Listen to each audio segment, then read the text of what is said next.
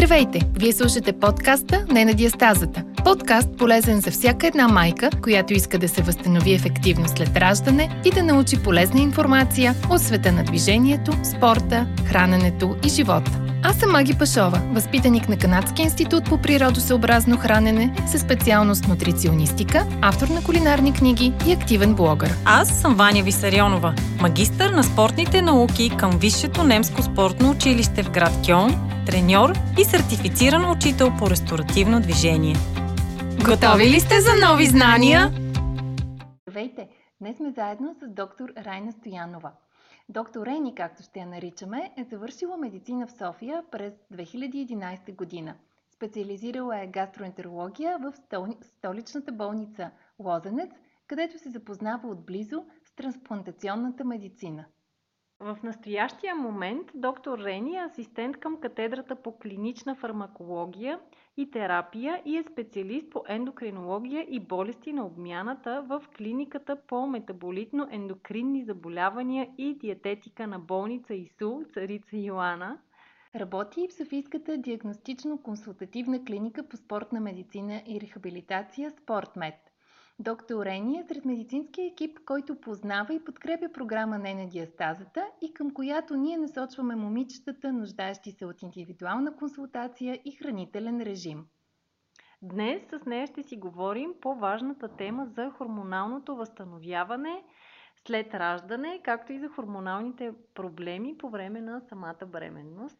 Една тема, която вълнува много бъдещи майки, а също и дами, които са родили наскоро, защото това, което се случва с тялото на жената по време на бременността и след раждането, са наистина понякога чак драматични промени, за които понякога не знаем достатъчно и това съответно създава тревога. Така че, доктор Рени, много се радваме, че си с нас и ще хвърлиш светлина по тези въпроси. Аз също се радвам да имам възможност така да участвам в а, такава, такъв разговор, така че давайте с въпроси. Благодарим ти. Ами да започнем с бременността тогава. Всички знаем, че по време на бременността, тези 9 месеца, настъпват много промени в тялото на жената и голяма част от тях са диктувани от хормоните. Ще ни разкажеш ли повече какво точно се случва? Да, бременността е много голямо предизвикателство за жената, за тялото, за психиката на жената, така че наистина промените са доста големи и е хубаво да се говори за тях. Въпреки, че ние лекарите обичаме да казваме, че бременността не е заболяване, т.е. бременната жена не е болна жена mm-hmm. и не бива да я третираме като да. такава. Но, бидейки бременна, една жена трябва наистина много да внимава, защото може да, така, да, да се докара до положение, в което трябва да се чувства като болна и да лежи повече и да си почива повече. Тоест, трябва да внимава за това, защото е важно да се съхрани по време достатъчно активна и жизнена по време на цялата бременност. По отношение на хормоналните промени, които настъпват, те са така доста сериозни. Първо, преобладаващия хормон по време на бременността, това mm-hmm. е прогестерона, хормона на бременността, който доста нали, жените не го харесват. Той ни се прави малко по-пълни, по-точни и задържаме вода с него. Това е така, защото е важно да съхраним достатъчно мазнини по време на бременността, за да имаме след това възможност да осъществим една добра лактация, т.е. Да, имаме, mm-hmm. да можем да кърмим детето си така че напълняването е необходимо. Разбира се, трябва да бъде съвсем а, регулирано и нормално, не прекалено uh-huh, голямо да, и не прекалено не ми е малко. паднало, така или иначе ще пълне. Да, и трябва да също така да отбележим, че по време на бременността тези хормонални промени, преобладаването на прогестерона, задръжката на вода, а, могат да доведат и до някои други реакции. Те са индивидуални, при всяка жена са различни, до поява на акне, до а, така, поява на целулит, до подпухналост, до невъзможност да спим, до промяна в настроенията, което е много характерна в вкуса. Те са чисто хормонално обословени и ако можем да погледнем по-философски от забавната страна на нещата, би било чудесно. Да, да дразнимостта спрямо аромати също ли е част от тези промени. Аз, например, до към третия, четвъртия месец на бременността не можех никакви парфюми, никакви изкуствени аромати да понасям. Промяната в усещанията за аромати е така много характерна за бременността и това е свързано с промяната в хормонологията на тялото. Аз, например, също докато бях бременна, не очаквах, че ще намразя любимия си аромат на кокос. да, това ми се случи и все още не мога да понасям. Сериозно? По никакъв начин кокоса, да. Аромата на кокос и въобще всичко свързано с кокос, което така Мгм. обожавах и нали, много обичах да ми мирише на кокос. Така че в интерес на истината, да, теорията абсолютно Мгм. понякога няма съвсем логична връзка, Мгм. но наистина се променя усещането за аромата. Жените стават по-сензитивни към някои аромати, други не ги усещат. Изведнъж много се променя вкуса им. А това е свързано с а, промяната на цялостната биохимия в, Мгм. а, в мозъка. А, някои казват, така по-грубо се изразяват, че мозъкът става оточен. С други думи, а, наистина някои части, които са отговорни за чувствителността, емоциите, наистина увеличават размерите си в мозъка по време на бременност и биха могли да допринесат за така сериозна, драстична промяна в отношението на жената към ежедневието и като цяло, към гледането на филми, към а, почивката, съня бодрствуване, Мгм. към а, ежедневните рутините дейности, които извършва, към ароматите, към храната, която обикновено е обичала, сега може изведнъж да започне да ни я харесва. Да. Много жени се отказват от месото по време на бременност. За мен Мгм. много често ми го споделят. И така. Мгм. А трябва ли да се вслушват в а, тези си позиви, да ги наречем, например, вече не искам да ям, нямам желание да ям определени храни, или пък много силно ми се ядат други храни, или трябва да се опитват все пак да ги контролират? Ами вижте сега, хубаво е да не се отдаваме съвсем на вътрешните ни желания, защото зависи доколко са здравословни те. Сега, ако Обикновено не не са. само краставици, няма проблем, но ако и се ядат пасти, шоколади, Да. торти, тогава е добре нали, да си угоди, но съвсем малко, колкото нали, да не си откаже, защото все пак от... това може да доведе до рискове за здравето и които Мгм. в този момент е, до, доста е важно да я опазим. А, бременната жена, защото тя носи отговорност както за себе си, своето си здраве, така и за здравето на човечето в себе си или дори понякога на Да. две човечета.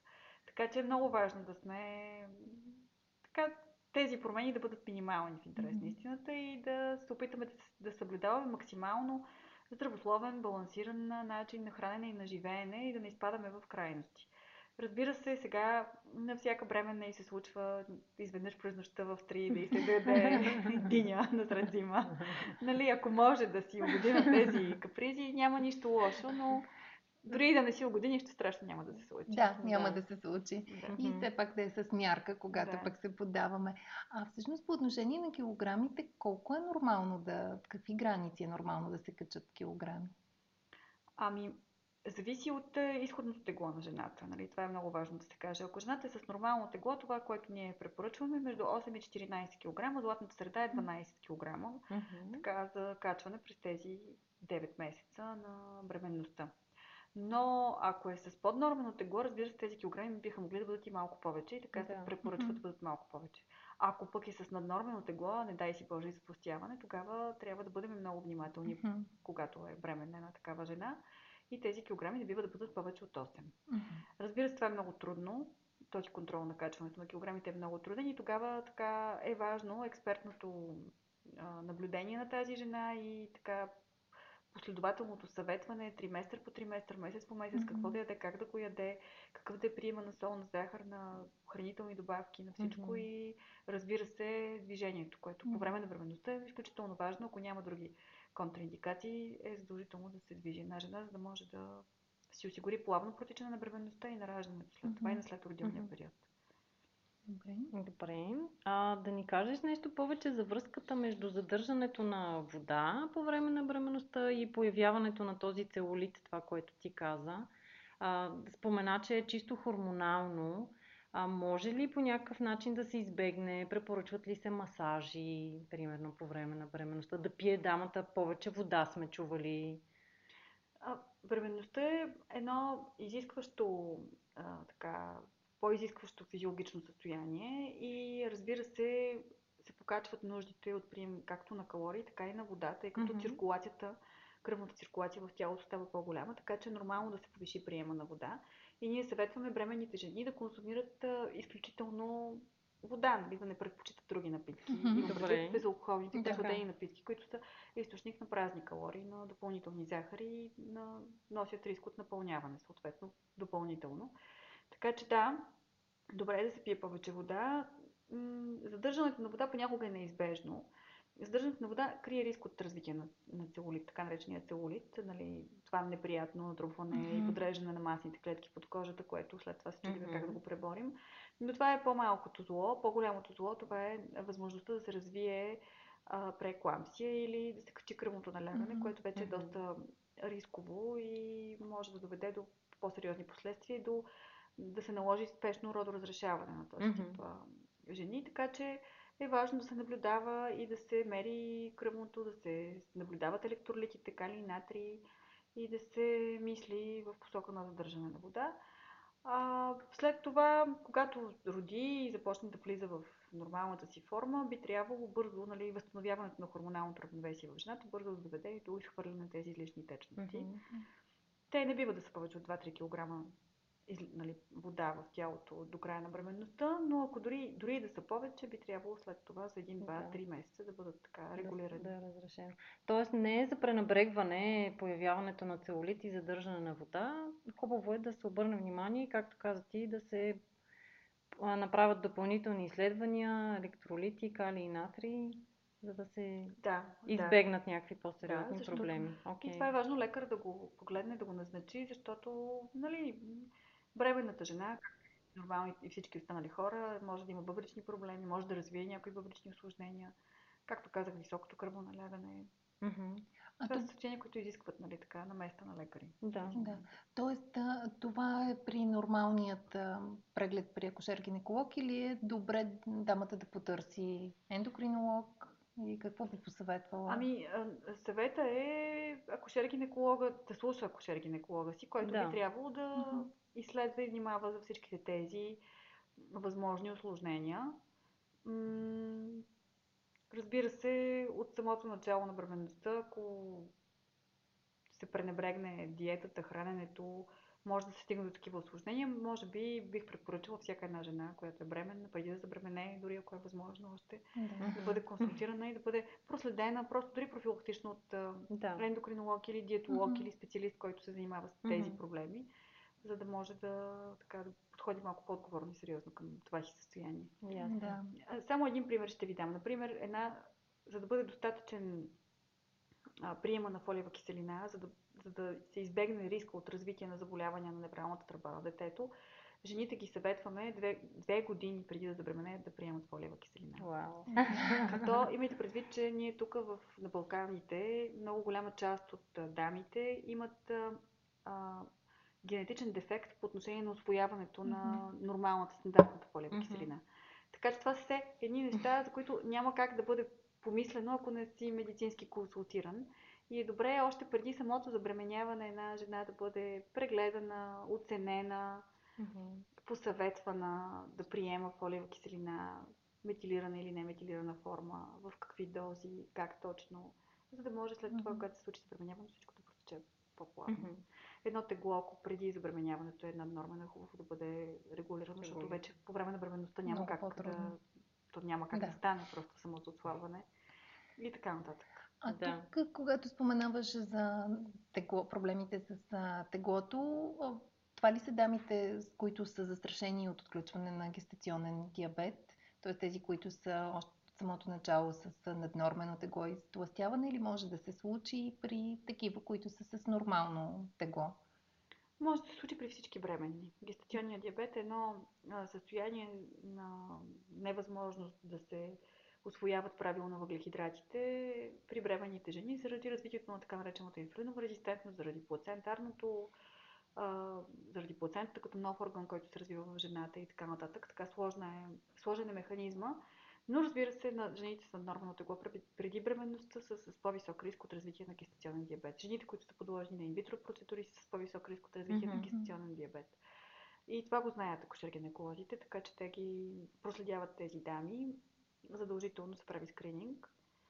Добре е още преди самото забременяване, ако има някакъв риск да се направи mm-hmm. една добра фамилна намнеза, защото обикновено има и фамилна обремененост при тях. Mm-hmm. И да се оцени нали, какъв е риск от развитие. И е важно да се, ако има такъв, да се третира правилно, да се наистина много добре да се съблюдава диетата, хранителния mm-hmm. режим. При много от нашите пациентки с гестационен диабет, само с правилен хранителен режим, кръвната mm-hmm. захар бива добре регулирана. Да, Тоест не се стига до прилагане на инсулин. Mm-hmm. А при някои от тях се стига и до прилагане на инсулин, които след като родят спират с а, на този тип лечение. И така, всеки Да. е различен, Да. но е важно да се мисли и за това. Да. А хранителният режим включва намаляване на въглехидратите.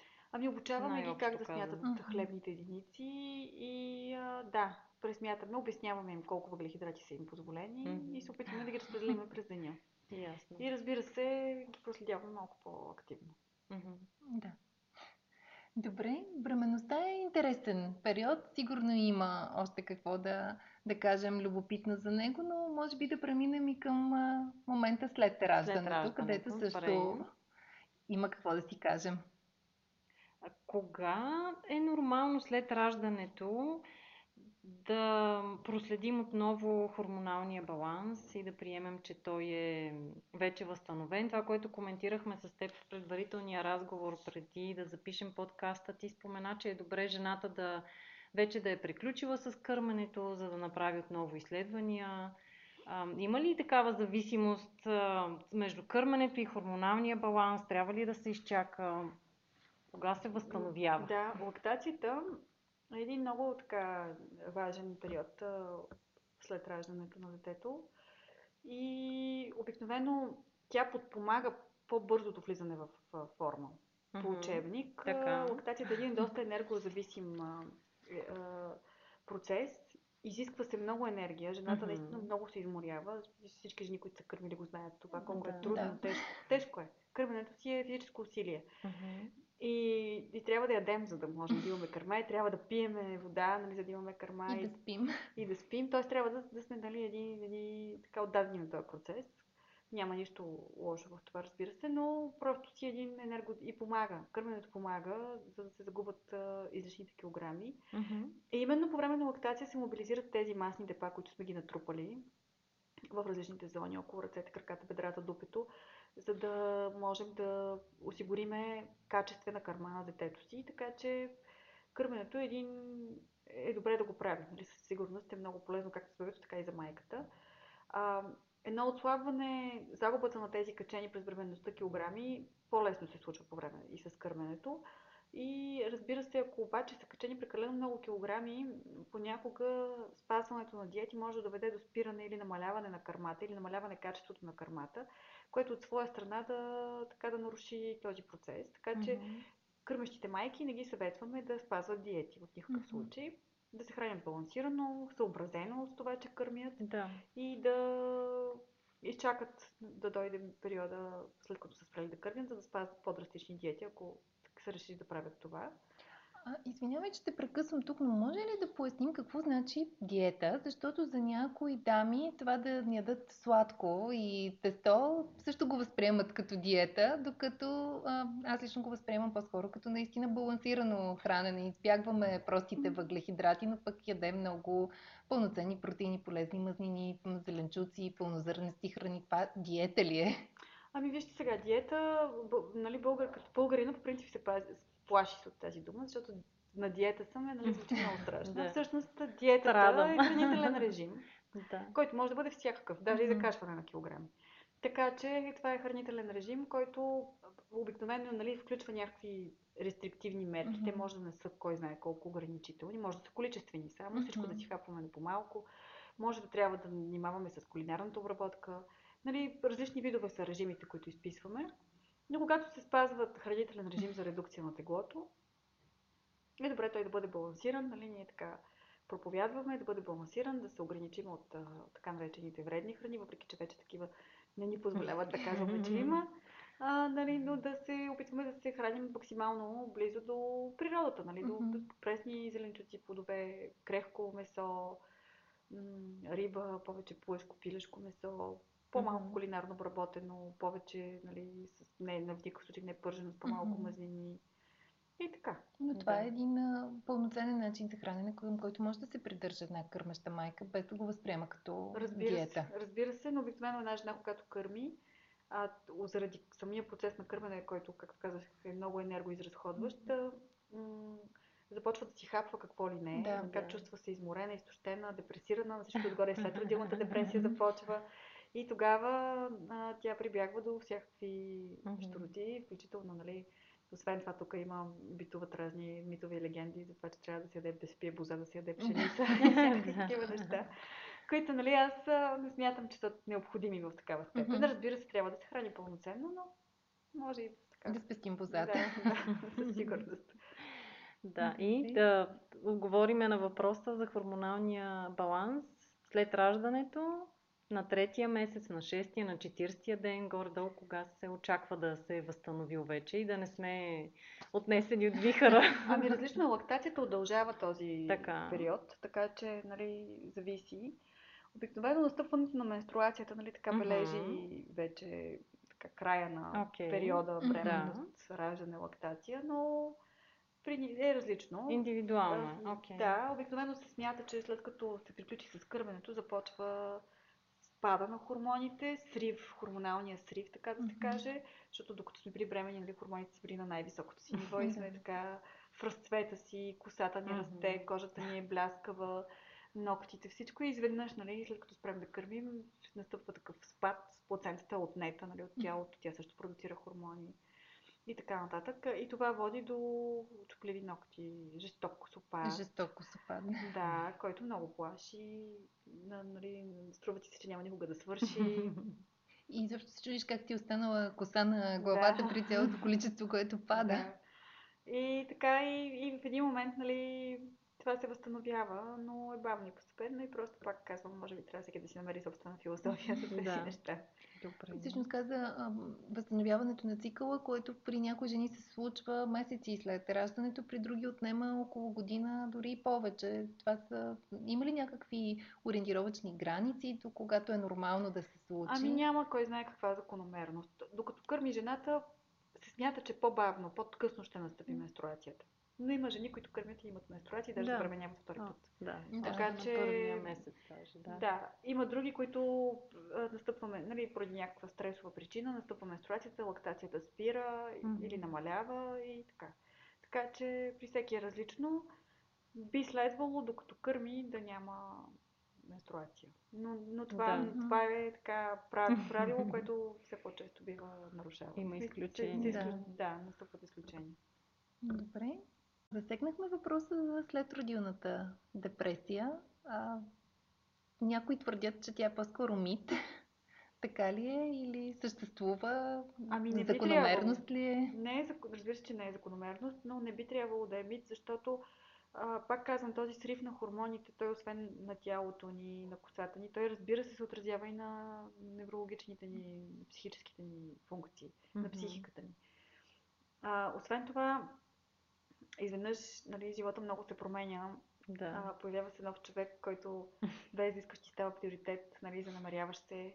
Започваш да се разкъсваш между mm-hmm. работата, детето, детето, работата. Когато работиш, се чувстваш виновен, че не си с детето. Когато си с детето, се чувстваш виновен, че не работиш. Не можеш нали, да планираш както чувства. си свикнала да планираш да. или да контролираш живота си. Нови, няма да намесвам вече трети, четвърти хора, защото и това се появява. Нови чувства възникват, нови нали, такива драми, дилеми и, и хормоналния срив. И промяната в тялото, която нали, не можем да си стигнем до предишното тяло толкова лесно. Всичко това сега няма какво да се лъжим, няма как да ни депресира. Нали? Депресираме да. се. Хубаво е да си намерим а, някакъв а, философски а, момент, някакъв начин да се отърсим, да намираме време за себе си, ако можем да посещаваме нали, отново салона за красота, да тренираме, нали, както Ваня да. би ни посъветвала. Нали, всичко това е много важно, за да можем да избегнем, да си произвеждаме достатъчно серотонин и да избегнем нали, нуждата от прием на някакви по-сериозни медикаменти, защото наистина mm-hmm. някои жени стигат до жестоки дупки, да, да. които налагат понякога и приема mm-hmm. на да, а... антидепресанти, за съжаление. Да, кога всъщност трябва да потърси една жена помощ и какъв специалист на психиатър да отиде или на какъв специалист трябва да се отиде? Ами, най-добре е, разбира се, да се консултира с психиатър, но тук mm-hmm. може и психолозите да помагат. Те си помагат а, винаги. Според мен mm-hmm. те си така ежедневната нужда при такива проблеми и, и лоши негативни мисли. Mm-hmm. А психиатър е човек, който може да прецени дали се налага на лечение с медикаменти, дали не се налага, какъв тип точно психологическа помощ mm-hmm. ни е необходима, дали да е по-скоро когнитивна, дали да е по-скоро някаква друга И спорта. Спорта бих казала, че е да представям, защото аз лично трябва този съвет да си го взема и за себе Да. си, защото не ми остава време напоследък, но спорта е нещо, което много помага да си произвеждаме серотонин, Мгм. щастие и да се връщаме към себе си по-лесно, защото Да. спорта е и най-ле, най-лесният медитативен метод да, стигнем Мгм. до себе си. Така че Да. ако практикуваме някакъв спорт, не би трябвало, Мгм. би трябвало той да ни направи достатъчно добра профилактика от тези Да. депресии. Супер. Съвет. идват Да, при мен. Да. Засегнахме въпроса за свалянето на килограми, защо за храненето на кърмащата майка.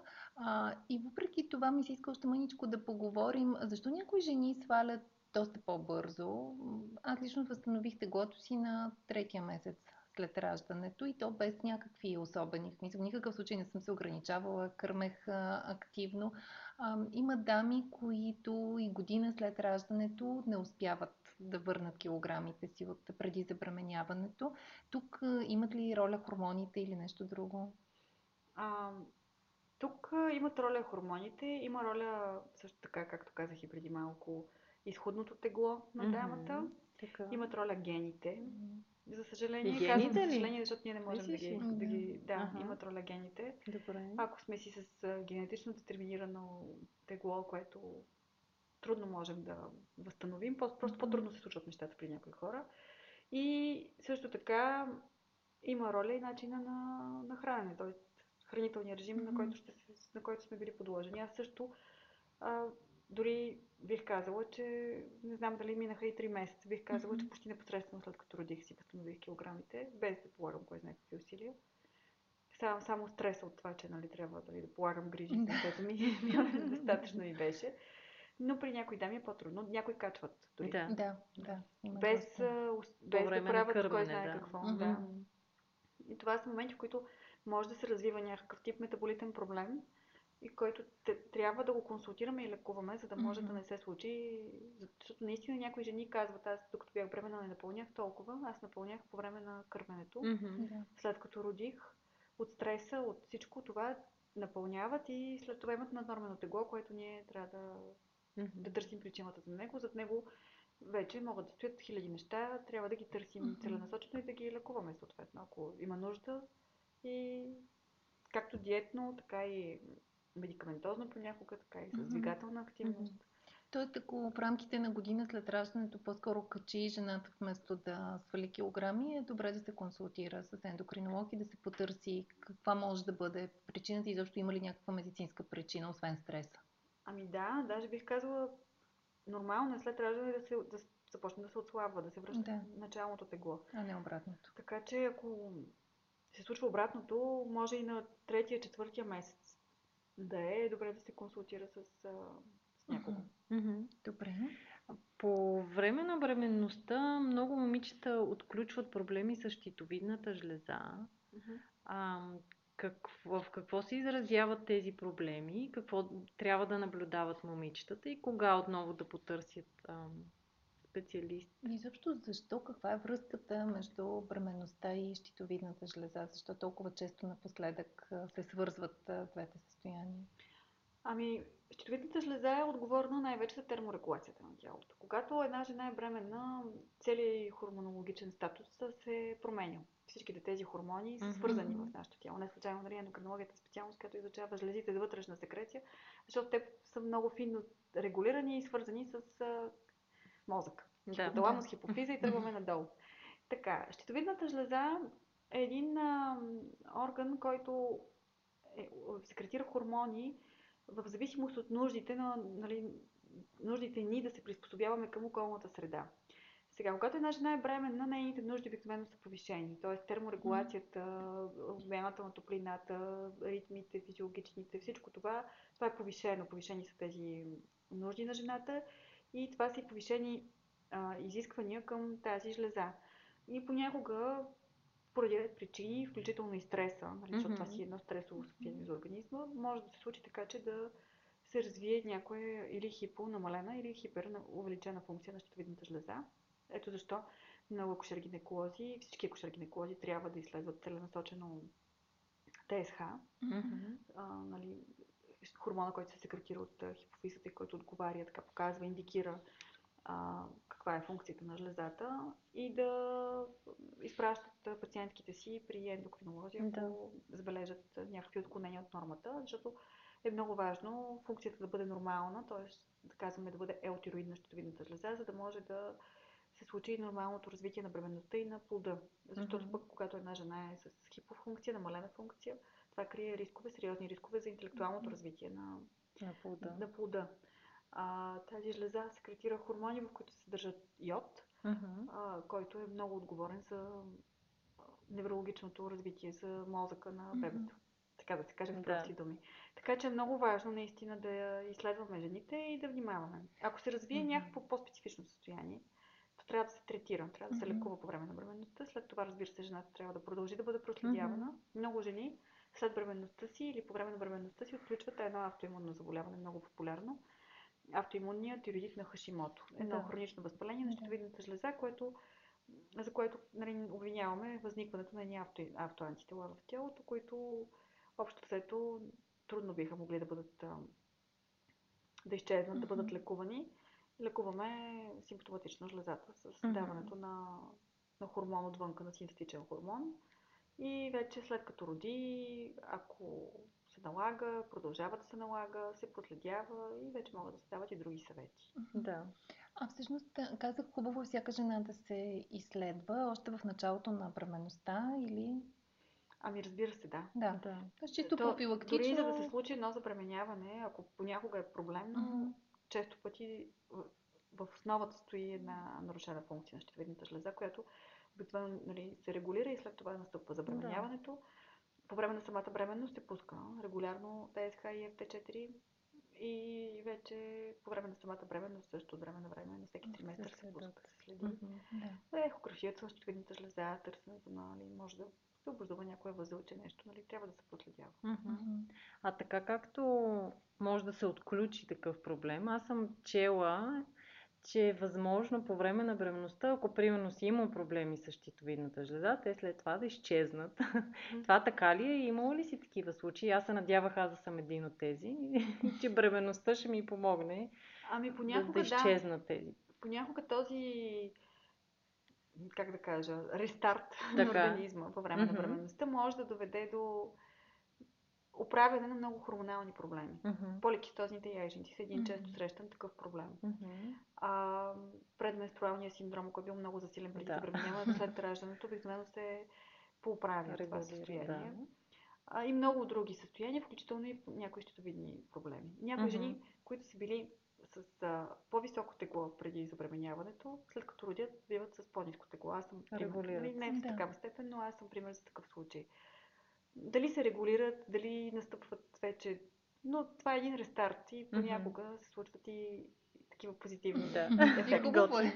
да. Хубаво да знам, че има и позитивни. Още един въпрос във връзка с щитовидната жлеза. Вече след а, бременността, по време на кърмене, ако е имало някакъв а, проблем през бременността, предполагаме добре да продължи жената да се проверява профилактично, т.е. да се следи и след това. А ако пък има съмнения, които възникват вече по време на кърмене, да кажем, ако има непрекъсната хронична умора или проблеми с килограмите, неща, които могат да навеждат на идеята за проблем с щитовидната жлеза, може ли да се изследва, докато кърми, такъв въпрос са ни задавали момичетата в програмата, това, че кърмя няма ли да промени не, резултатите? резултатите. Не. Кървенето има отношение към един а, хормон, който се секретира от хипофизата, казва се пролактин. Останалите хормони, да, кървенето е, е повишен на такъв енергозависим процес. Mm-hmm. Би трябвало и щитовидната жлеза да е малко по, в, по-скоро в хиперфункция, т.е. по-скоро така. да бъде ТСХ да бъде с по-низки стойности, mm-hmm. но това не означава, че не можем да изследваме една кърмеща жена и да я лекуваме mm-hmm. в никакъв случай. Mm-hmm. Добре. Окей. Okay. Добре. Някакви ами, други въпроси? Ти нещо искаш ли да добавиш, Рени? Ами, а, какво да добавя? Мога да добавя... М- мога да апелирам по-скоро към а, една превенция на прекаленото качване на килограми mm-hmm. по време на бременността с едно добро регулиране на преди, килограмите преди забременяването. Да. А, планиране на по-ранно забременяване в а, годините, ако mm-hmm. е възможно, защото то намалява рисковете от осложнения mm-hmm. по време на бременността. А, така, балансирано хранене по време на бременността, да мислим не, не само за себе си, а и за детето. Не толерирам а, пациенти, които пушат и пият тук по време. Да, има такива. Да. Има такива. И си отиваме в едно си баба знае, едно си баба бае. Да. Но, да, това е за мен е много странно да, има, да, да повярвам, че да. нали, все пак риска, който, на който излагаме те се оповават на резултатите от проучванията, които казват, че да, има и такива деца, които нямат проблеми след това. Да. Но всеки сам преценява за себе си, но mm-hmm. все пак е добре нали, да сме максимално така в зелената зона, в здравословното mm-hmm. хранене, да се движим достатъчно, да сме достатъчно така активни, но и да си почиваме. Моята mm-hmm. грешка по време на моята бременност беше, че аз не си почивах достатъчно, mm-hmm. особено в началото на бременността когато пренебрегвах това, че съм бременна и да. продължих да си работя на същите обороти, да. което допринесе за това да имам проблеми. Проблемен последен триместър, в който аз mm-hmm. трябваше да лежа. Mm-hmm. И така, но нали, всеки е различен. Не казвам, че всеки случай ще бъде като моя, но е хубаво наистина да отделяме време и за почивка mm-hmm. И да сме достатъчно активни да правим упражнения, да дишаме въздух, да си обърнем да. така повече внимание на себе си. Да се насладим на този момент. Да го изживеем пълноценно. Супер. Наистина чудесни съвети, полезна информация, интересни неща, които сподели, за които ти благодарим. Надяваме се и повече а, бъдещи майки да ги чуят или пък наскоро родили. родили. Ами аз се надявам да съм била полезна. А, за финал да ни кажеш, а, имаш вебсайт, където публикуваш също много интересна и полезна информация. Да, имам а, собствен сайт, казва се raynastoyanova.com, както и аз, mm-hmm. където публикувам различни статии, информации, архивирам някои мои а, статии, които съм написала тук-там, а, някои съобщения публикувам uh-huh. в различни списания. Така, любопитна информация. Опитвам се да, да съм полезна и аз. Uh-huh. А, могат да прочитат повече неща там.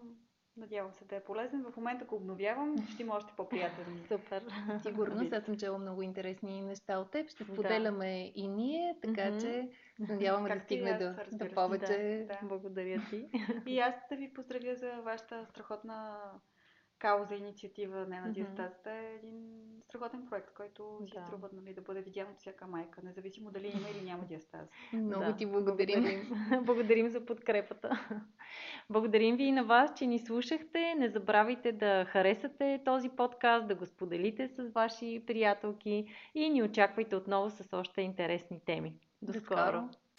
Подкаста не на диастазата е с информационен характер и не бива да служи и да се приема като медицинска диагноза, нито да заменя индивидуалната медицинска оценка и наблюдение. Преди да решите да се доверите на нас или други източници, свързани с диастазата, моля, консултирайте се с вашия лекар и или хирург. За повече информация посетете ненадиастазата.com.